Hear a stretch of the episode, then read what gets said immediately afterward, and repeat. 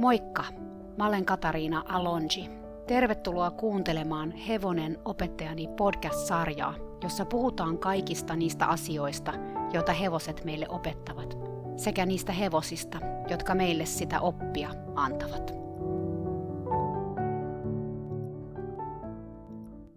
Moi taas, ihanat kuulijat!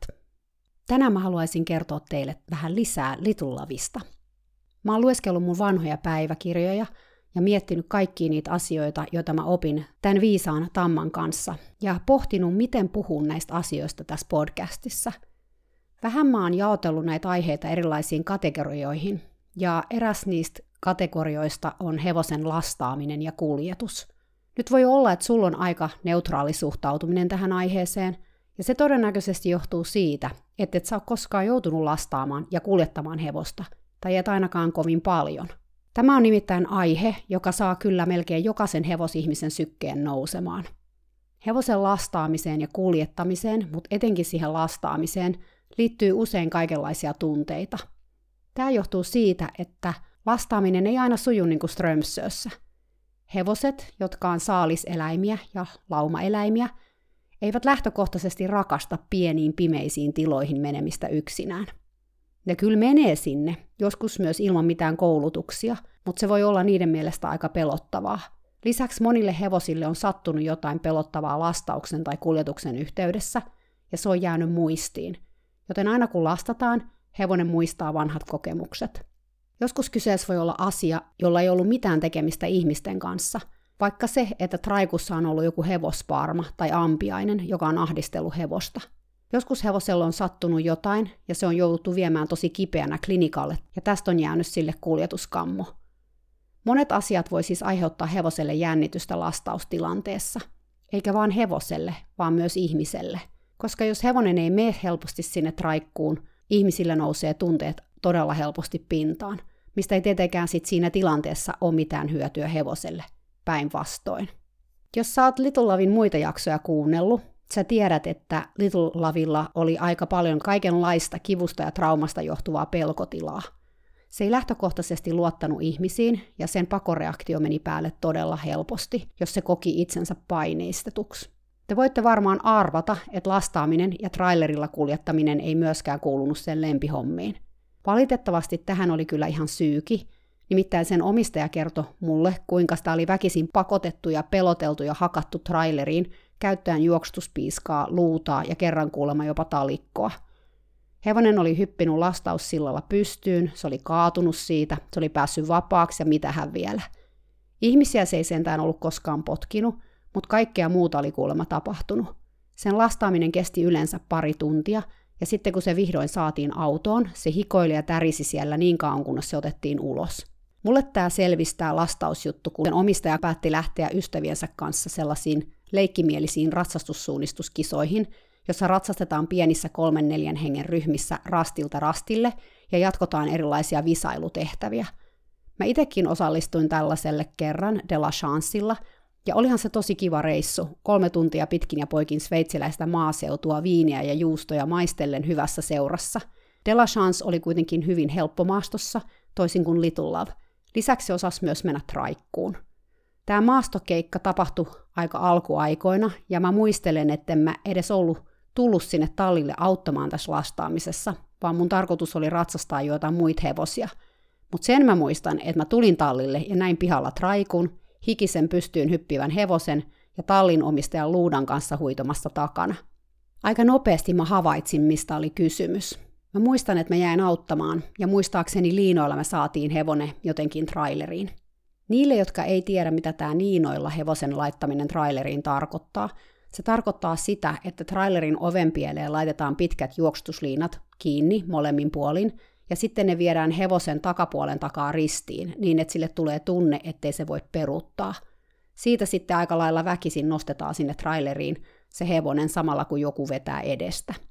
Mutta takaisin tarinaan. Mä en silloin tuntenut Liloa vielä kovin hyvin, mutta mä totesin, että sillä oli aika voimakas trailerikammo. Mä en edes tiedä, miten omistaja pääsi kotiin tältä reissulta. Se oli muutenkin ollut totaalinen kaos, ja hän sai olla iloinen, että oli edelleen hengissä sen jäljiltä. Seuraavan kerran Lilo kuljetettiin eräälle istuntakurssille, jolle mä itekin lähdin mukaan. Mä tiesin nyt etukäteen, että hevonen oli vaikea saada traikkuun. Mä tiesin myös, että omistaja jännitti asiaa vähintään yhtä paljon kuin hevonen. Mä olin tässä vaiheessa opiskellut paljon luonnollisia hevosmiestaitoja ja ostanut Monty Robertsilta hänen spesiaaliriimunsa, jossa oli sellainen ylimääräinen naru turvan päällä, johon sai riimunarun kiinni ja joka kiristyi, kun siihen laittoi painetta. Tällä riimulla taisi olla ihan oma nimensä, Dooley Halter tai jotain. Nyt mä ymmärrän, että tämä riimu oli kyllä todella raju vehje, koska siitä tulee valtava paine hevosen naamaan juuri sellaiseen kohtaan, jossa on paljon hermoja, eli varmasti aiheuttaa kipua. Metodi perustui siis täysin negatiiviseen vahvisteeseen.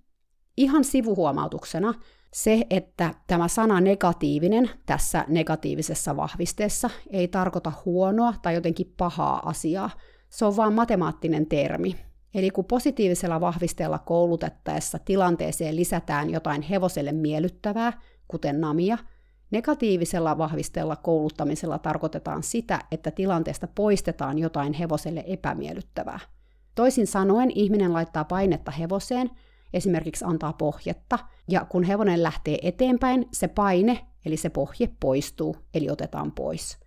Tällöin hevonen siis ymmärtää, mitä se paine tarkoittaa, ja se suuremmalla todennäköisyydellä reagoi seuraavalla kerralla siihen vielä nopeammin liikkumalla eteen. Tärkeintä negatiivisessa vahvisteessa on olla hyvin johdonmukainen ja tarkka tämän paineen poiston ajotuksella. Eli negatiivisen vahvisteen avulla ratsuhevoset koulutetaan esimerkiksi pohjaavuille, ja se on toimiva tapa kouluttaa niitä, eikä itsessään ole mitenkään kipua tai pelkoa aiheuttava, kun se tehdään oikein – Tämän mun ostamani riimun kanssa oli vaan sellainen juttu, että se sai aikaan aika kovankin paineen, jos mä halusin. Mä opetin Lilon kuitenkin vastaamaan siihen riimuun todella hyvin. Se osasi tulla eteenpäin ja peruttaa pienestäkin vihjeestä. Sitten kun tuli tämän lastaamisen aika, mä käskin omistajan menemään kahville ja sanoin hakevani hänet sieltä kahvilasta, kun mä olin valmis. Tämä siksi, että hän oli niin hysteerinen tuossa lastaustilanteessa, että se sai kaikki muutkin aivan hysteeriseksi, hevosen mukaan lukien. Ja hevonen oli hysteerinen kyllä ihan omastakin takaa. Mä parkkerasin traikunkin maneesin taakse, koska mä en tarvinnut siihen ympärille ihmisiä, jotka hyvää tarkoittain alkoi ehdotella luudalla hakkaamista tai milloin mitäkin. Mä sain siis olla rauhassa hevosen kanssa. Mulla oli kyllä kaveri mukana, mutta hän tiesi, että hänen roolinsa oli olla toisella puolella lastaussiltaa tukena ja sitten laittamassa puomia kiinni hevosen takana, kun se olisi siellä trailerissa. Aluksi kaikki meni hyvin. Mä talutin Liloa eteenpäin, mä pysäytin ja peruutin. Sitten mä taas pyysin eteenpäin, mä pysäytin ja mä peruutin. Näin me edettiin traikkua kohti. Mä myönnän, että mä olin nähnyt tämän tekniikan videolta YouTubessa, ja mä etenin siis sen mukaan, mitä mä olin nähnyt. Ja täytyy sanoa, että se toimikin, ainakin siihen saakka, kunnes Lilo oli lastaussillalla ja sen piti mennä sinne traikkuun sisälle. Sitten alkoi tapahtua. Se yritti poistua, hyppäämällä lastaussillalta alas, mutta silloin sen nenän päällä oleva naru kiristyi niin, että se tuskin pystyi hengittämään. Mä en voinut höllätä painetta ennen kuin se astuisi tai edes nojautus vähän eteenpäin, koska jos mä hölläisin, kun se peruutti tai yritti paeta, mä vahvistasin sitä käytöstä. Koska kuten mä sanoin, se mitä tapahtuu, kun paine poistuu, kertoo hevoselle, mitä sen pitää tehdä. Ja peruuttaminen lastaussillalta ilman mun pyyntöä ei ollut se, mitä haettiin. No aikansa tempoiltua Lilo tajusi tilanteen ja otti millin askeleen eteenpäin kohti traikkua, jolla mä hölläsin sitten mun kiristysotteen. Näin me siinä lastaussillalla sitten tapeltiin. Välillä mä peruutin sitä varmaan 15 metriä alas lastaussiltaa ja trailerista poispäin. Välillä me sitten taas mentiin eteenpäin, kunnes me taas peruutettiin. Ja välillä Lilo sai näitä hirveitä kohtauksia ja yritti paeta paikalta. Musta tuntui, että oli jonkinlainen tahtojen taistelu, mutta oikeasti kyseessä oli hevonen, joka pelkäs ja jonka mä pakotin traikkuun. Mä en toki lyönyt sitä, mutta mä aiheutin sille kipua naamaan ja mä pakotin. Ja Lilo pelkäs, se oli ihan selvä, sen silmämunat vaan vilkku ja se hikoili ja se yritti koko ajan paeta.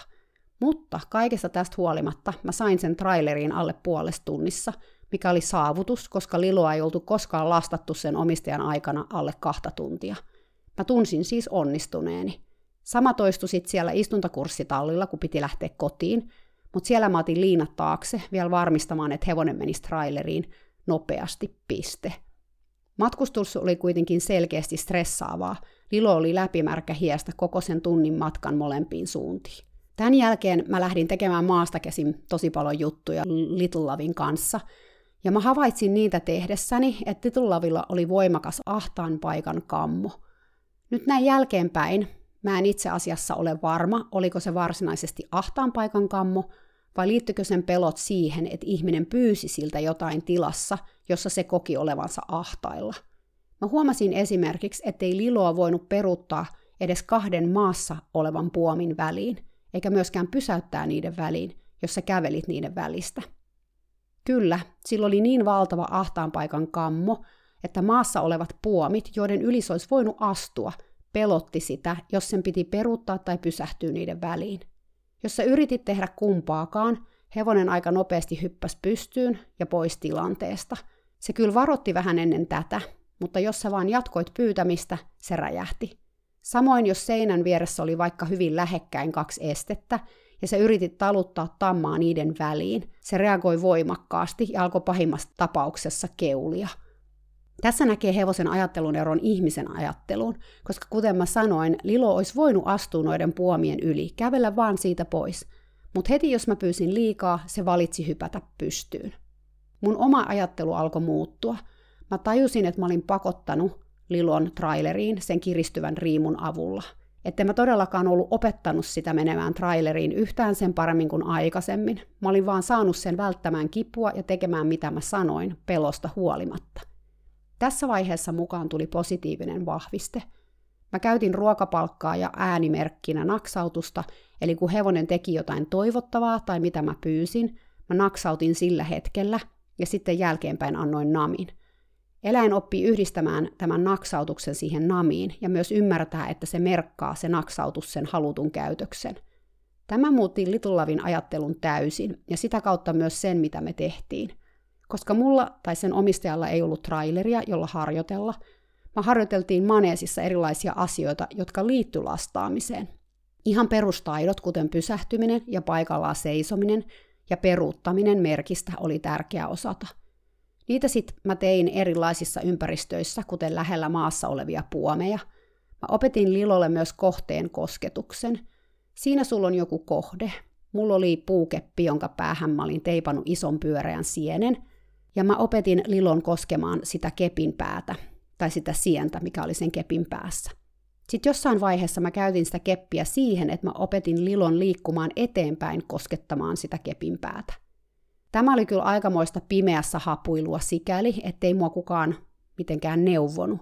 Oli mulla yksi enkunkielinen kirja apuna, ja sitten ihan vaan keksin omasta päästäni, mistä voisi olla apua Lilon lastaamisessa. Eikä vaan lastaamisessa, vaan ihan jokapäiväisessä elämässä. Mä ajattelin, että jos mä jotenkin saisin sille enemmän itseluottamusta, se olisi hyvä juttu ihan missä tilanteessa tahansa. Ja jos mä saisin sitä siedätettyä pelottaviin juttuihin, ja siihen, ettei heti pienestäkin oudosta asiasta tarvinnut saada hirveätä laakeja, niin se kaikki olisi hyvää. Lisäksi kaikki tekeminen yhdessä kasvatti meidän välistä luottamusta todella paljon. Mä alettiin tehdä myös vapaana asioita silloin, kun maneesissa ei ollut muita. Mä sain mun miehen rakentamaan meille puisen rampin, jonka mä raahasin maneesiin. Vaikka se olikin Lilon mielestä aluksi todella kammottava, lopulta se oppi ravaamaan sen luo ja seisomaan sillä kaikilla neljällä jalalla mikä oli sille iso saavutus. Mä en tiedä, miksi mä opetin sille näitä taitoja. Ehkä mä toivoin, että joku päivä omistaja antaisi periksi ja myisi hevosen mulle. Silloin mä veisin sen siltä seisomalta jonnekin muualle asumaan, paikkaan, jossa se saisi olla ulkona toisten hevosten kanssa pidempään kuin sen neljä tuntia päivässä. Mutta sitten kun se päivä tuli, se oli shokki. Mä puhun siitä varmaan jossain toisessa podcastissa, koska tänään mä haluan tosiaan keskittyä lastaamiseen ja siihen, mitä mä opin Lilon kautta siitä asiasta. Mutta sen verran mä voin sanoa, että omistaja soitti mulle ja sanoi, että osta hevonen nyt tai se lähtee teuraaksi tai Italiaan siitostammaksi. Tämä ajatus oli järkyttävän huono, koska mä olin juuri lähdössä Kaliforniaan kolmeksi viikoksi. Mutta mä ehdin kuitenkin ennen sitä mun matkaa tehdä hevosesta kaupat. Sitten mun vaan piti lähteä reissuun ja toivoa, että omistaja, tai siis tässä vaiheessa entinen omistaja, huolehtisi Litulavista mun paluuseen saakka. Mä löysin jopa Lilolle tallipaikankin ennen kuin mä lähin, ja koska kuu vaihtui juuri sitten mun paluun jälkeen, mun olisi heti, kun mä tulin kotiin, lähettävä Lilon kanssa sen uuteen kotiin. tämän muuton ajoitus ei olisi voinut olla huonompi. Mä olin ollut poissa kolme viikkoa, ja juuri ennen mun paluuta Sveitsissä oli satanut useita päiviä putkeen, mikä tarkoitti sitä, että hevoset ei ollut ollut lainkaan ulkona tarhassa. Sitten mä sain myös selville, ettei Liloa juuri oltu liikutettu koko sinä kolmena viikkona, kun mä olin poissa. Se oli siis seissyt karsinassa. Lisäksi oli sunnuntai, ja tallilla oli meneillään jonkun saksalaisen tyypin kouluratsastuskurssi, joten koko maailma oli siellä tallilla sinä päivänä – Mä en voinut juoksuttaa liloa missään, en ratsastaa sitä, en päästää sitä irti minnekään. Lopulta mä laitoin sille satulan ja menin maastoon yksin, asia johon mä olin onneksi opettanut sen jo siinä vaiheessa. Mä muistan, että mä laukkasin sillä pitkät pätkät vaan, että se saisi päästellä ulos niitä höyryjä, joita se oli itteensä padonnut. Mutta hevonen tuntui kyllä tosi poissa olevalta, jotenkin vaikeasti tavoiteltavalta, ja mä tunsin, että se oli henkisesti aivan äärirajoilla. Meidän uuden kotitallin ihana omistaja, englantilainen Becky, tuli hakemaan meitä trailerilla. Hänellä oli omassa pihassaan siis talli, jossa oli tällä hetkellä vaan hänen oma hevosensa aivan yksin odottamassa Little Lavia. Mä olin niin kiitollinen, että juuri Becky tuli meitä hakemaan, joten Lilon vanha omistaja ei siis ollut paikalla. Vastaustilanne oli totaalinen painajainen. Sato vettä kaatamalla – Jälkeenpäin ajateltuna olisi ehkä ollut viisasta vaan pyytää joku muu lastaamaan Little Love, mutta siinä tilanteessa mä en tajunnut mun omaakaan tunnetilaani. Mä olin juuri saanut omakseni elämäni hevosen, ja nyt se piti laittaa traileriin, jotta mä päästäisiin aloittamaan meidän elämä yhdessä täysin toisenlaisessa ympäristössä kuin missä me oltiin siihen saakka oltu.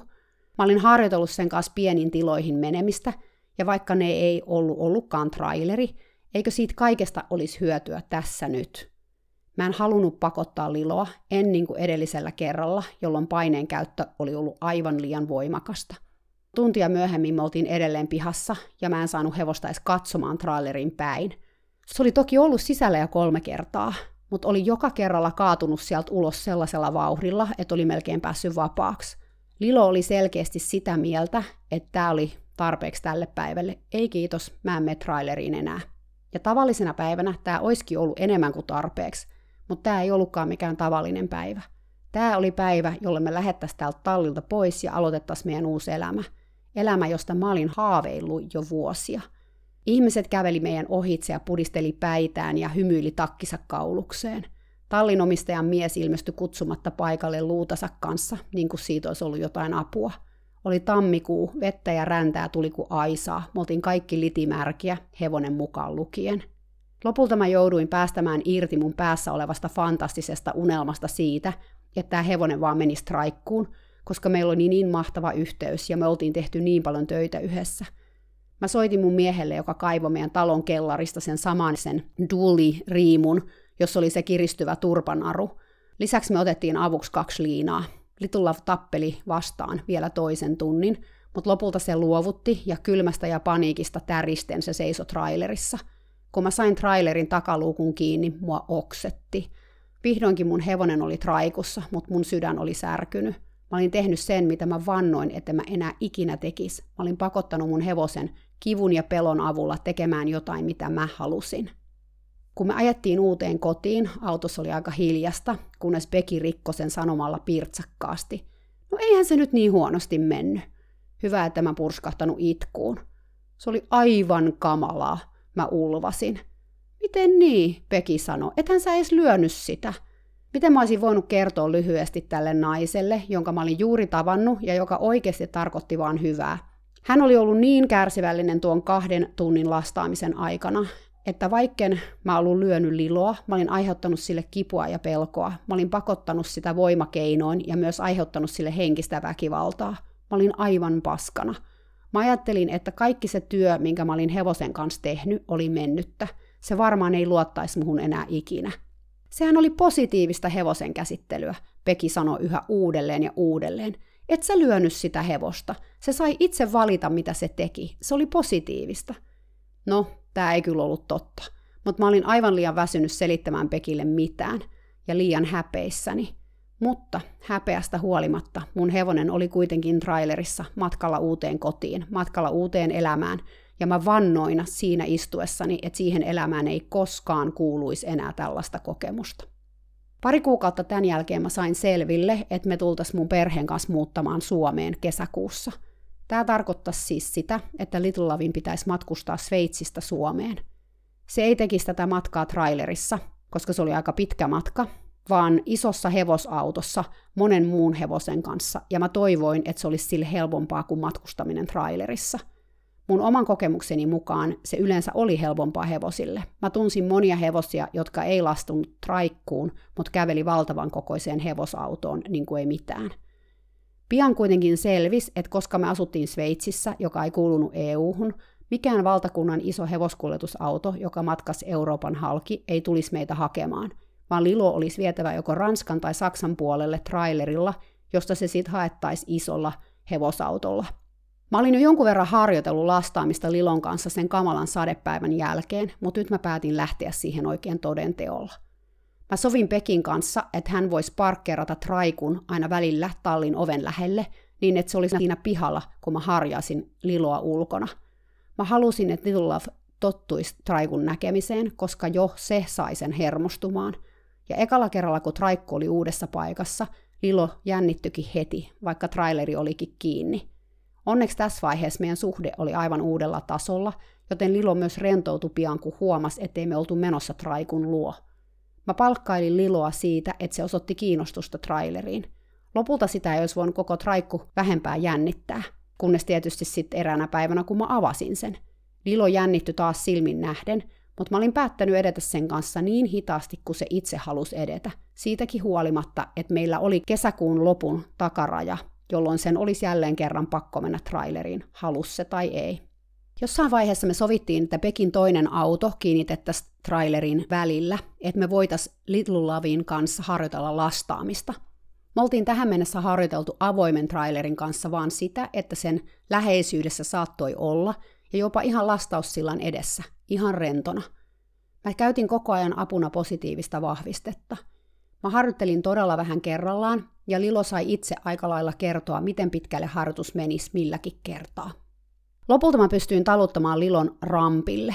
Eränäkin kertana, kun Peki oli lähdössä estevalmennukseen, jossa hän viikoittain kävi hevosensa Colein kanssa, Little Love käveli monta kertaa ramppia ylös, ja sit mun pyynnöstä perutti alas, kaikki löysällä narulla.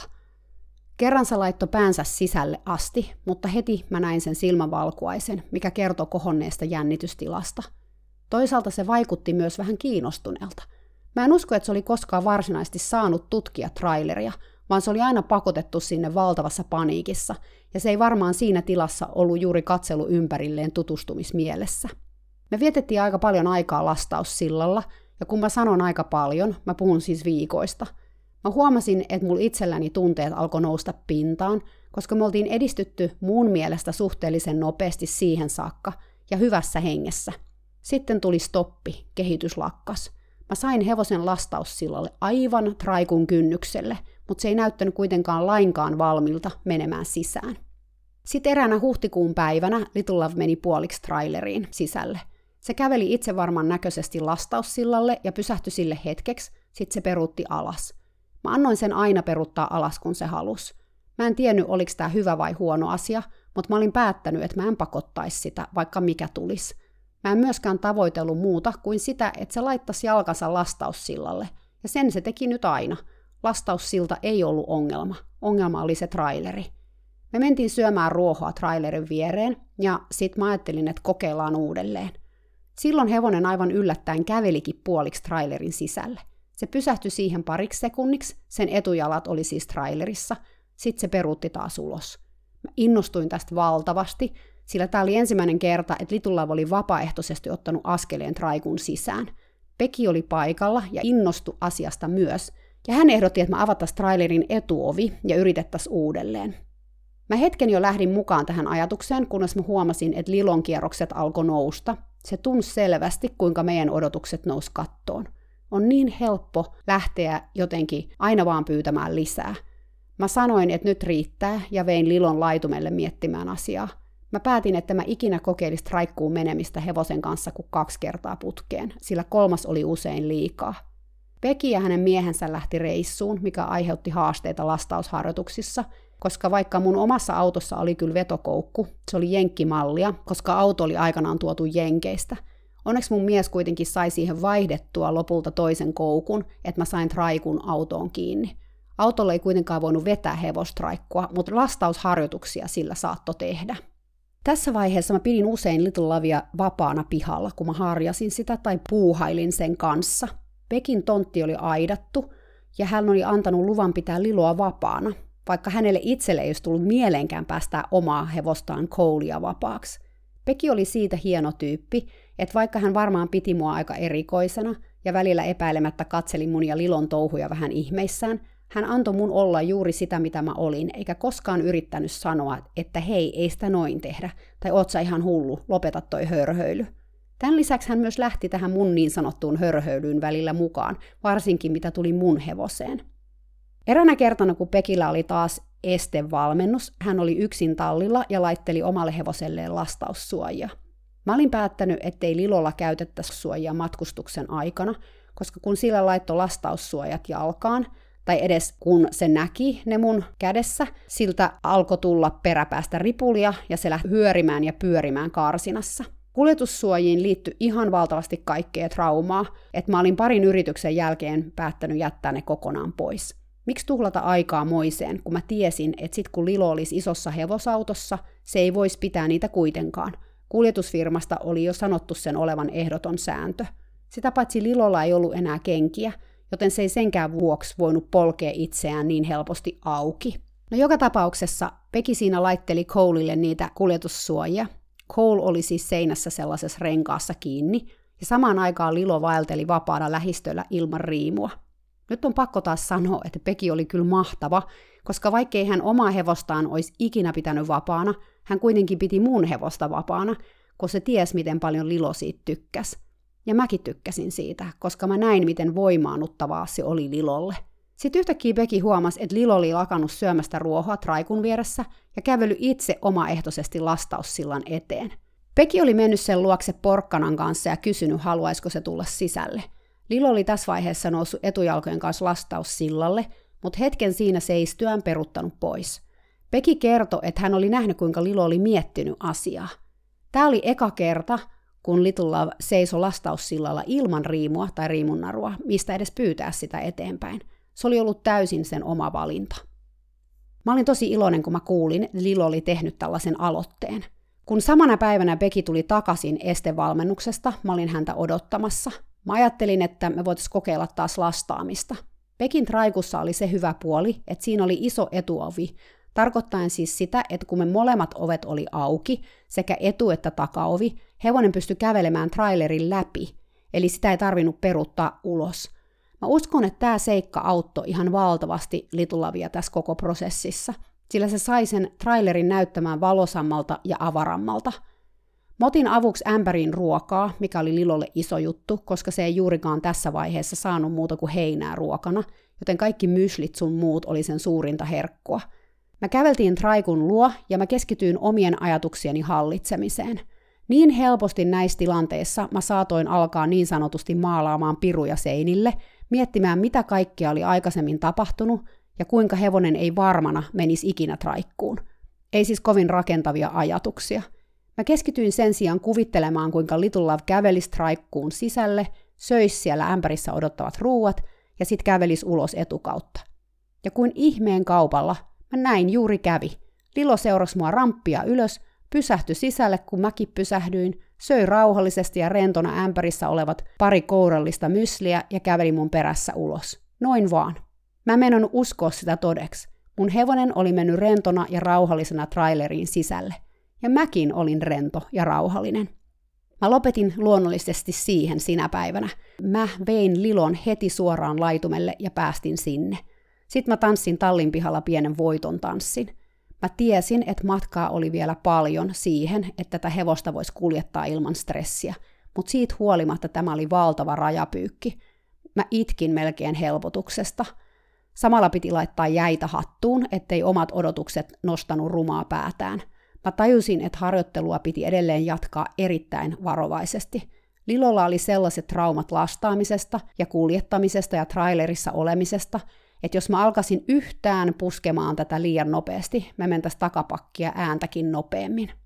Kolmen päivän päästä mä en voinut kuin ihmetellä mun hevosta.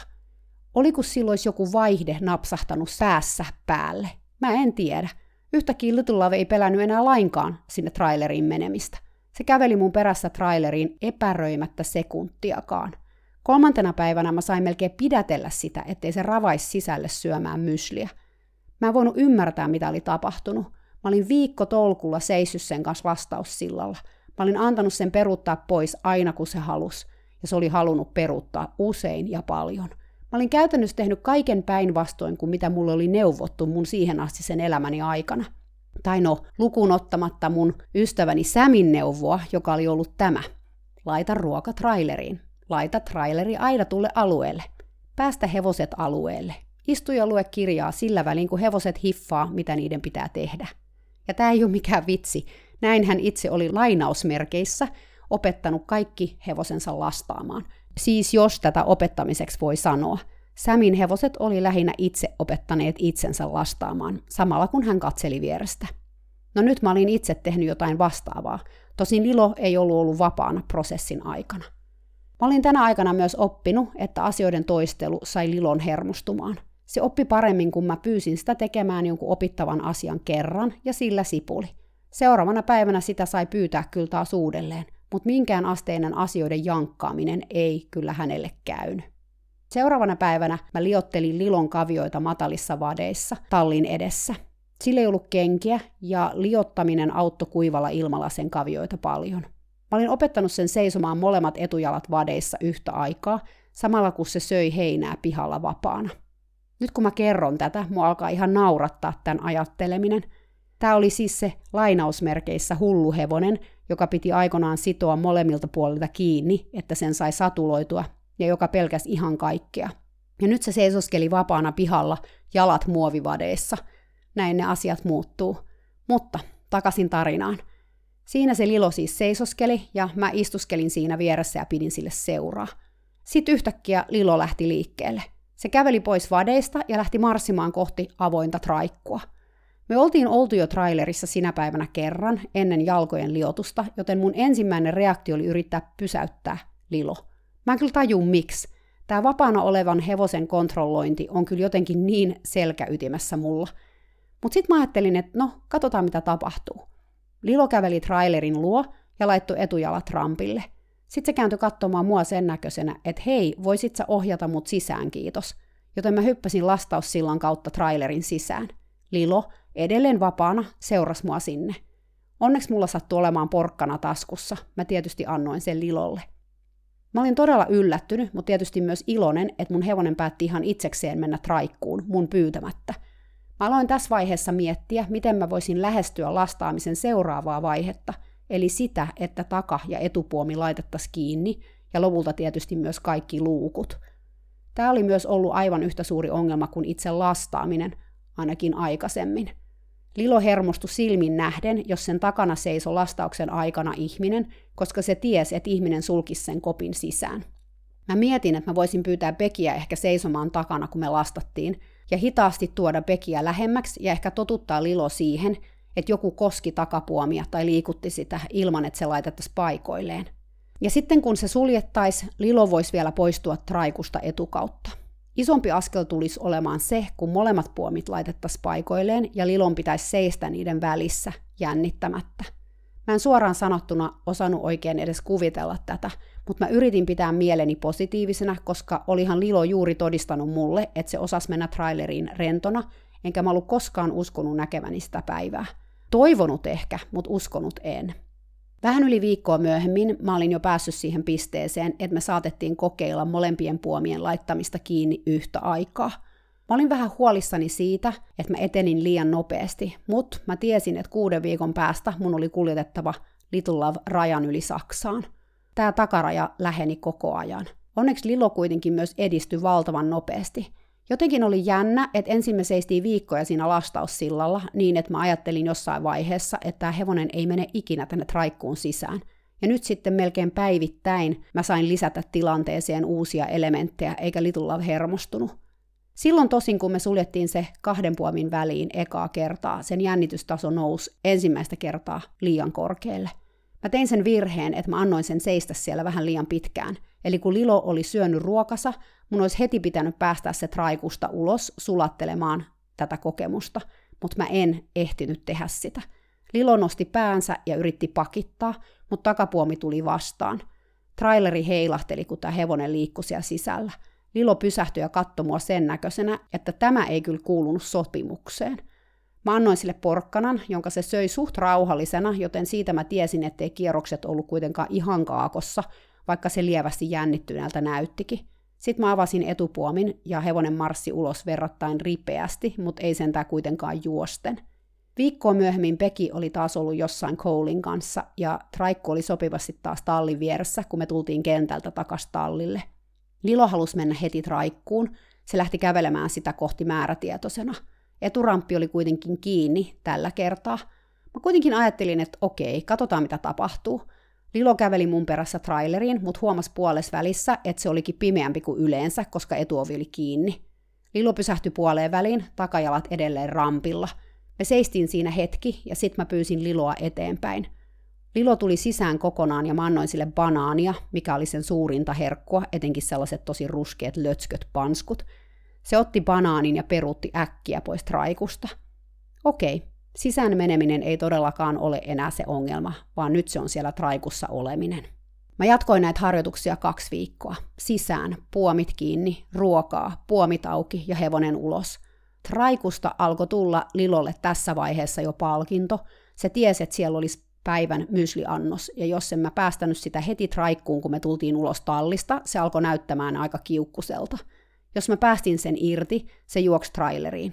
Juoksi, oli jotenkin ihan käsittämätöntä, että hevosta, joka oli aina hakattu traileriin väkisin, sai nyt pidellä menemästä sinne liian kovalla vauhdilla. Sitten mä päätin nostaa rampin ylös ensimmäistä kertaa, siis sen takarampin. Mä tein sen niin, että mä jätin etupuomin sulkematta. Mä sulin siis takapuomin normaalisti Lilon takana ja sitten mä nostin rampin ylös. Lilo nosti heti päänsä ylös ja mä näin, kun sen silmän valkuaiset vilahti, varma merkki siitä, että nyt sitä jännitti – Sieraimet myös laajeni ja se alkoi hengittää nopeammin, samalla kun se kääntyi katsomaan pystyssä olevaa ramppia sen takana. Mutta juuri sillä hetkellä Cole käveli tallista ulos tarhan puolelle.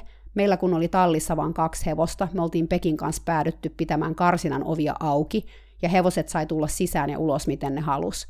Cole seisoi aidan takana aivan trailerin lähellä ja katseli Liloa, Mä vannon, että se tuli tukemaan Tammaa siinä hetkessä, sanomaan sille, että hei, älä stressaa, se on ihan ok se traileri. Little Love huokas syvään ja jatko myslin syömistä. Mä en voi sanoa, että se oli sataprosenttisen rento, mutta ei se myöskään ollut ihan tiloissa.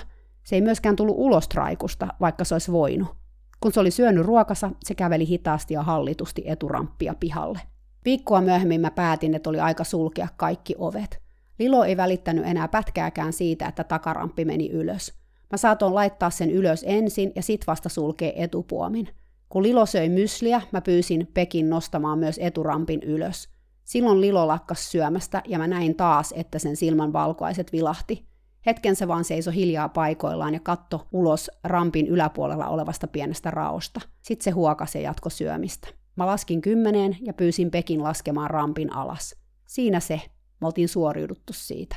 Pian tämän jälkeen mä jätin Lilon hetkeksi traileriin yksin. Sille ei ollut enää ruokaa ja se katseli, kuinka mä menin sisään ja ulos ja välillä myös pois näkyvistä. Little Love seisoi kärsivällisesti ja rauhallisesti paikoillaan. Välillä mä ilmestyin sen eteen ja annoin sille banaania. Se oli trailerissa yhteensä kolme minuuttia ilman mysliä. Tämä oli pisin aika, mitä mä tiesin sen ikinä seisseen trailerissa ilman, että se sai siellä kohtauksen ja alkoi riehoja ja potkia ja täristä ja hikoilla. Mä tajusin, että me lähestyttiin pikkuhiljaa seuraavaa vaihetta, eli sitä, että me lähdettäisiin ajamaan niin, että Lilo oli autossa. Mä tiesin sen olevan valtava askel, koska se oli Lilon mielestä todella pelottavaa. Mä en tiedä, oot sä koskaan matkustanut Raikussa, mutta mä voin kertoa, että se heiluu aika paljon ja siellä on aika kovia ääniä, mikä on pelottavaa varmaan kenen tahansa mielestä.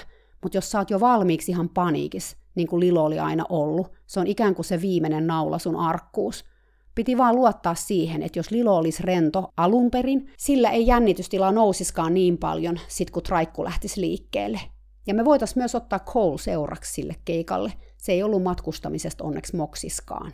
Viikkoa myöhemmin me kokeiltiin ajaa trailerilla 10 metriä. Kyllä, 10 metriä. Lilo oli tässä vaiheessa ihan ok suljetussa traikussa, joten me päätettiin tehdä niin, että mä olisin sen kanssa siellä traikussa, kun se traileri lähtisi liikkeelle. Tarkoitus oli tosiaan vaan siirtää sitä sen 10 metriä. Kaikki menikin hyvin siihen saakka, kunnes traileri alkoi liikkumaan. Silloin Lilo meni paniikkiin. Se tempas päänsä ylös ja sen koko kroppa alkoi täristä. Sitten se hirnu kimeästi koulille. Hiki purskahti sen ihon pintaa siinä mun silmien edessä, ja Lilon silmät oli lautasen kokoiset, ja se huohotti aivan kuin se olisi just laukannut kolme kilometriä. Oli tuskallista nähdä tämä reaktio, ja siinä vaiheessa, kun Peki oli pysäyttänyt auton, oli ihan sama mitä mä tein, koska Lilo oli kadonnut henkisesti omaan maailmaansa, maailmaan, jossa kaikki ja mikä tahansa on pelottavaa. Mä keskityin mun omaan hengitykseen ja yritin pysyä läsnä siinä hetkessä, mikä ei ole helppoa, kun oot suljettuna trailerin hevosen kanssa, joka näyttää siltä, kun se hetkellä millä hyvänsä saattaa lähteä kiipeämään trailerin etupuomin yli. Kun Peki lähti avaamaan etuovea, Lilo sekos täysin. Mä jouduin ottamaan sen riimusta aika kovalla otteella kiinni, että mä sain sitä pakittamaan millin, että saisin etupuomin ylipäätään auki. Niin kovasti se halusi rynniä pihalle traikusta – Mä sain jotenkin hevosen siirtymään taaksepäin, mutta kun puomi oli auki, sitä ei pidätellyt mikään. Se juoksi ulos traikusta. Kun Lilon jalat oli jälleen kerran maan kamaralla ja se tajusi olevansa yhä kotona, se rauhoittui ehkä pykälän, mutta se oli vielä todella, todella hermostunut ja raahas mua pitkin pihaa perässään. Mä en aikailu hetkeäkään. Mä vein sen suoraan talliin ja päästin sen vapaaksi. Cole olikin jo tallissa ja yhdessä hevoset lähti kun NATO-ohjukset tallista ulos ja laitumelle, jonne ne pääsi tarhan läpi vapaasti. Mä en nyt oikein osaa kuvailla mun tuntoja tuossa tilanteessa. Tavallaan mä olin tosi rauhallinen ja ajattelin, että okei, tämä oli vaikeeta, mutta me oltiin selvitty niin monesta vaikeasta asiasta, mitä tuli lastaamiseen. Miksi me ei selvittäisi tästäkin? Mutta sitten toisaalta mä olisin voinut taas potkasta itseäni. Oisko kannattanut odottaa? Tai ottaa koulu mukaan tuohonkin harjoitukseen, siihen 10 metrin ajomatkaan? Mitä jos mä olin pilannut taas kaiken, eikä Lilo enää suostus menemään traikkuun? Mä päätin, että seuraavana päivänä me ei todellakaan liikutettaisi traileria uudelleen, vaan me palattaisiin pari askelta taaksepäin totuttelussa. Ja kun me liikutettaisiin traikkua uudelleen, me otettaisiin Cole traikkuun mukaan. Mä olin melko varma, että se rauhoittaisi Liloa, koska olihan se nyt aika vaikea lähteä toista hevosta viemään jonnekin, kun toinen jäi talliin. Lilo ja Cole oli kyllä tähän jo tottunut. Colehan kävi tämän tästä estevalmennuksessa. Mä jäin aina Lilon kanssa odottelemaan sitä takaisin. Lilo ei nykyään enää lotkauttanut korvaansa, kun Cole lähti, mikä oli siis mieletön saavutus hevoselta, joka ei koskaan ollut suoriutunut tarhassakaan, jos hevosia ei ollut aivan vieressä. Seuraavana päivänä mua pelotti, ettei Lilo menisi lähellekään traikkua, mutta pelko oli turha. Se meni suoraan sisään ja oli vielä ok, kun laitoin takapuomin paikoilleen. Kun mä nostin rampin, se kuitenkin käveli ulos traikusta ja pysähtyi katsomaan mua. Mä laitoin takarampin takaisin alas ja kävin hakemassa Lilon takaisin. Se meni sisään taas. Mä laitoin takapuomin kiinni, mutta jätin rampin alas. Sitten mä laitoin etupuomin kiinni ja annoin Lilolle myslit. Lilo söi, mutta ei ollut ihan rento, koska sen piti välillä katsoa taakseen ja varmistaa, ettei ramppi vaan yhtäkkiä menisikin kiinni sen takana. Kun se oli syönyt, mä avasin etupuomin ja Lilo odotti nätisti, että mä annoin sille luvan lähteä ulos trailerista. Se tekikin sen todella rauhallisesti ja varovaisesti. Huhhuh, Hyvä asia oli se, että se meni edelleen sisälle traikkuun, huolimatta siitä eilisestä paniikista. Mutta kun mä näin, miten se jännitty takarampin tullessa ylös, mä tajusin jotenkin, miten syvällä nämä kaikki sen pelot oli. Menisi ehkä elinikä, että Lilo koskaan rauhoittus täysin traikussa. Eikä meillä nyt ollut elinikää, koska hevonen piti siirtää muutaman viikon päästä. Eikä vaan siirtää, vaan sen piti matkustaa tuhansia kilometriä Suomeen. Mä puhuin Lilolle siitä päivästä lähtien melkein päivittäin tästä matkasta. Mä kerroin sille, että se tulisi olemaan pitkä ja vaikea, mutta sit me oltais Suomessa. Mä kerroin myös, että matka oli stressaava, mutta stressi ei ollut aina huono asia. Että sen sai antaa tulla ja mennä, eikä taistella sitä vastaan kynsin ja hampain. Mä puhuin omasta stressistäni ja siitä, miten paljon mä jännitin Lilon matkaa ja toivoin, että se suoriutuisi siitä mahdollisimman hyvin – Mä kerroin, että mä tiesin, miten paljon se pelkäs matkustamista ja kuinka silloin aina pintaan puski huonoja muistoja, mutta nyt olisi tärkeää mennä niihin kaikkiin kuljetusautoihin ilman tappelua. Tämä oli tärkeää Lilon oman hyvinvoinnin kannalta, koska tappelu kuluttaisi energiaa ja voisi olla vaarallistakin. Joten vaikka pelottaa, on parempi vaan mennä niihin kuljetusautoihin sitten, joko. Näiden mun puheiden aikana Lilo seisoi etujalat vadeissa ja söi heinää. Välillä se nosti päätään ja koski mun käsivartta. Tämä oli ele, jota se usein teki, kun se halusi varmistaa, että me oltiin tekemässä jotain yhdessä. Mä yritin olla panikoimatta itse ajatellessani tätä matkaa Suomeen. Kuinka mä joutuisin ottamaan Lilon ulos traikusta jossain Saksassa ja saman tien lastaamaan sen johonkin isoon hevosautoon. Apua. Olisi tärkeää, että mä olisin itse rauhallinen tilanteessa, jossa mun hevonen olisi todennäköisesti kaikkea muuta. Kolme päivää myöhemmin me lastattiin Lilo Colein kanssa kimpassa traikkuun. Mä en tiennyt, oliko Lilo koskaan matkustanut traikussa toisen hevosen kanssa, mutta mä toivoin, että sillä olisi suuri merkitys. Enkä mä vaan toivonut, jotenkin mä aavistin, että sillä olisi. Ja mä olin oikeassa. Mä laitoin ensin Lilon traikkuun ja sitten me lastattiin Cole, joka yleensä lastasi vaikka silmät kiinni. Nyt se kuitenkin pysähtyi lastaussillalle sen näköisenä, että mä en mene sisään, ellei mäkin saa mysliä kuin tuokissain. Äkkiä siitä sitten vatiin myslit ja hevonen oli sekunnissa trailerissa. Kun Peki laittoi takarampin kiinni, Lilo nosti päätään ihan vähän, mutta rentoutui sitten, kun koulia ei olisi vähempää voinut kiinnostaa. Mä itse olin hevosten kanssa vielä hetken traikussa ja keskityin hengittelemään ja pysymään rauhallisena. Mulla oli siihen aikaan sellainen mantra, jota mä aina hoin, kun mä olin jännissä tilanteissa Lilon kanssa. Se oli, if it's not happening now, it's not happening. If it's not happening now, it's not happening. Eli suomeksi, jos sitä ei tapahdu nyt, sitä ei tapahdu. Tarkoittaen siis sitä, että älä nyt mieti niitä asioita, jotka tapahtu joskus, vaan olet tässä hetkessä tämän hevosen kanssa, joka tässä on nyt. Meillä on tapana jäädä niin helposti kiinni siihen, mitä tapahtui joskus. Hevonen vaikka hyppäs pystyy jossain tilanteessa. Ja sitten me ajatellaan, että niin tulee aina tapahtumaan. Mikä sitten vaikuttaa meidän ajatuksiin, meidän tunteisiin ja meidän käytökseen. Lilon kanssa tämä oli semmoinen päivittäinen asia, jonka kanssa mä aluksi jouduin tekemään todella paljon töitä, koska olinhan mä nähnyt ja kokenut, mitä kaikkea sen kanssa saattoi tapahtua. Millä lailla se pystyt reagoimaan erilaisiin tapahtumiin. Piti muistaa, että jos sitä ei juuri sillä hetkellä tapahdu, sitä ei tapahdu, joten miksi miettiä jotain, mitä ei juuri nyt tapahdu. Mä ajettiin Pekin pihasta tielle ja trailerissa oli aivan hiljaista – Peki ajoi todella hitaasti ja varovaisesti, mikä oli mahtavaa Lilon kannalta. Me mentiin parin minuutin lenkki ja tultiin takaisin. Lilo seisoi kuin tatti, kun me otettiin Cole ensin ulos. Ei panikointia, ei hikoilua, ei mitään. Mä en ollut uskoa silmiäni. Vaikka Cole meni ensin ulos, Lilo seisoi hienosti paikoillaan, kun mä avasin sen etupuomin ja se odotti, että mä annoin sille luvan tulla ulos traikusta. Mä laitoin hevoset laitumelle ja mä olin niin helpottunut vajaa kaksi viikkoa lähtöön, ja mun hevonen oli ehkä ensimmäistä kertaa elämässään ollut trailerissa ilman hikoilua, ilman panikointia, ilman tappelua. Matkustaminen Colein kanssa auttoi Liloa, mutta se auttoi myös mua, sillä nyt mä tiesin, että mun hevonen pystyisi tähän. Okei, sen pitäisi matkustaa kolme tuntia traikussa yksinään Saksaan, ja oli selvää, että se tulisi olemaan stressaavaa. Mutta se, että se ylipäätään pystyi matkustamaan traikussa ikinä rentona, vaikka vain viisi minuuttia – oli mulle valtavan helpottavaa. Ja toivottavasti myös Lilolle. Ja kun se sais ennen matkaansa lisää näitä kokemuksia, ehkä se kantaisi Litulavin edes sinne Saksaan saakka. Kaksi viikkoa myöhemmin H-hetki koitti. Olisin niin toivonut, että Peki olisi voinut ajaa meidät Saksaan, mutta hän oli työmatkalla.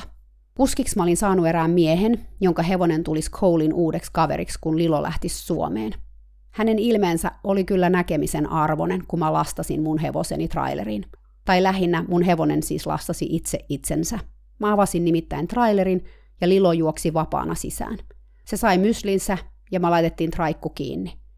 Valitettavasti tämä ukko ajoi kuin mielipuoli ja mä sain monta kertaa jo ensimmäisen kymmenen minuutin aikana pyytää, että hän hidastaisi.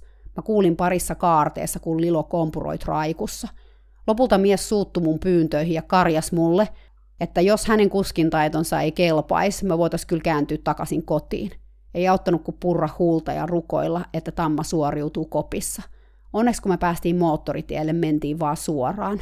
No, mä en kerro tuosta reissusta sen enempää, koska se on oma tarinansa, jonka varmasti kerron teille tässä podcastissa joku päivä. Mutta sen mä voin sanoa, että kun Lilo vihdoin tuli Suomeen, oltuaan Traikun jälkeen kahdessa hevosautossa, joista se suurempi, joka tuli Ruotsin läpi, pysähtyi ja otti sen ulos pariinkin otteeseen ja lastas uudelleen, Mä oletin sen tulevan autosta ulos täysin sekopäisenä, mutta ei. Suomen kamaralle asteli rauhallisin askelin utelias ja suuri silmäinen tamma, joka oli jonkin verran laihtunut, mutta muuten hyvässä kunnossa. Se ilahtui ikihyviksi, kun se näki mut. Se hörisi ja koski moneen kertaan mun käsivartta, että olethan sinä nyt oikeasti siinä. Mä kysyin kuskilta, miten matka oli mennyt, ja hän sanoi, että aivan loistavasti. Tämä sun hevonen on ihan pro-matkustaja. Lastasi kuin vanhan konkari joka kerta, ei mitään ongelmaa, ja olipa hieno ja helppo hevonen. Mä melkein aloin itkeä, koska oli ihana kuulla, että tästä kerran niin hullusta tammasta olikin kuoriutunut niin täysjärkinen otus, että se lastaili jo ventovieraidenkin kanssa vieraissa maissa. Tämä oli erään hevosen lastaustarina. Mä en tehnyt kaikkea sen kanssa oikein, en todellakaan, koska mä en tiennyt, mitä mä tein. Silloin mulla ei ollut sellaisia oppeja, mitä mun nyt on. Eikä ollut ketään, keltä pyytää apua, tai sellaista apua, mitä mun hevoseni tarvitsi. Se ei tarvinnut raippoja ja väkipakolla lastaamista. Tänään mä olisin taas viisampi ja osaisin edetä ehkä eri lailla. Toisaalta lopputulos oli kuitenkin hyvä. Välillä mä keksin kyllä ihan omasta päästäni, mitä mä seuraavaksi tehdään. Ja suurimman osan aikaa mä annoin Little Lavin itse päättää, miten se oppii menemään traileriin. Mikä oli toisaalta ehkä se mun viisain tekoni, koska nimenomaan se, että Little Lavilla oli hallinnan tunne, oli tärkeä, tärkeä asia, se tärkein. Se tiesi, että me edettiin sen ehdoilla, enkä mä pakottaisi sitä mihinkään. Kun on vapaus valita, on myös helpompi valita. Silloin on helpompi uskaltaa olla rohkea ja kokeilla asioita. Meidän suhde syveni valtavasti tämän prosessin aikana. Mä opin näkemään pienimmätkin jännityksen merkit Lilossa ja myös kuuntelemaan niitä. Ja Lilo oppi, että nyt oikeasti ihminen kuuntelee ja myös uskoo, mitä se sanoo. Se on luottamuksen ydin – että ottaa toisen huomioon, ei ohita toisen viestejä. Jos sulla on lastauskammonen hevonen, tee sille ja itsellesi palvelus ja opeta se lastaamaan rentona ja rauhallisena. Se ei tule tapahtumaan minuutissa eikä kahdessa, vaan sä tarvitset siihen paljon kärsivällisyyttä ja myös taitoa tehdä se oikein, sekä aikaa.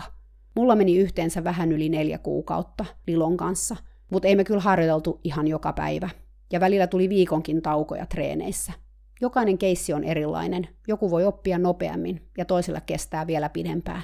Ja nykyään tähän onneksi löytyy ammattiapua. Suomessa on useita lastaukseen erikoistuneita ammattitutkinnon omaavia eläinten kouluttajia, joilta voi ja pitää pyytää apua.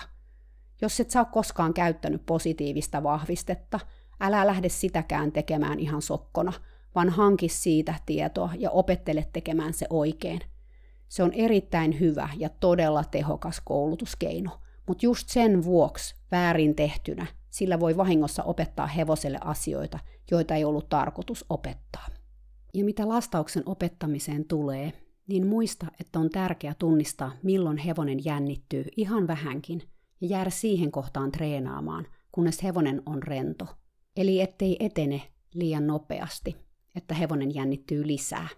Ja on ihan viisasta, että vie hevosen kauemmaksi raikusta tai peruttaa sen sieltä ulos jo ennen kuin se itse ajattelee, että se haluaa pois. Tässä mä tein pari kertaa Lilon kanssa ison virheen, eli että mä vein homman vähän liian pitkälle, ja sit se itse halus pois, ja pari kertaa aika äkkiäkin. Ja kun sä opetat hevosta lastaamaan, niin oikeasti pura se koko tilanne aivan atomeihin. Mä tarkoitan sitä, että sä aloitat siitä, että hevonen katsoo traileria ja saa siitä palkan.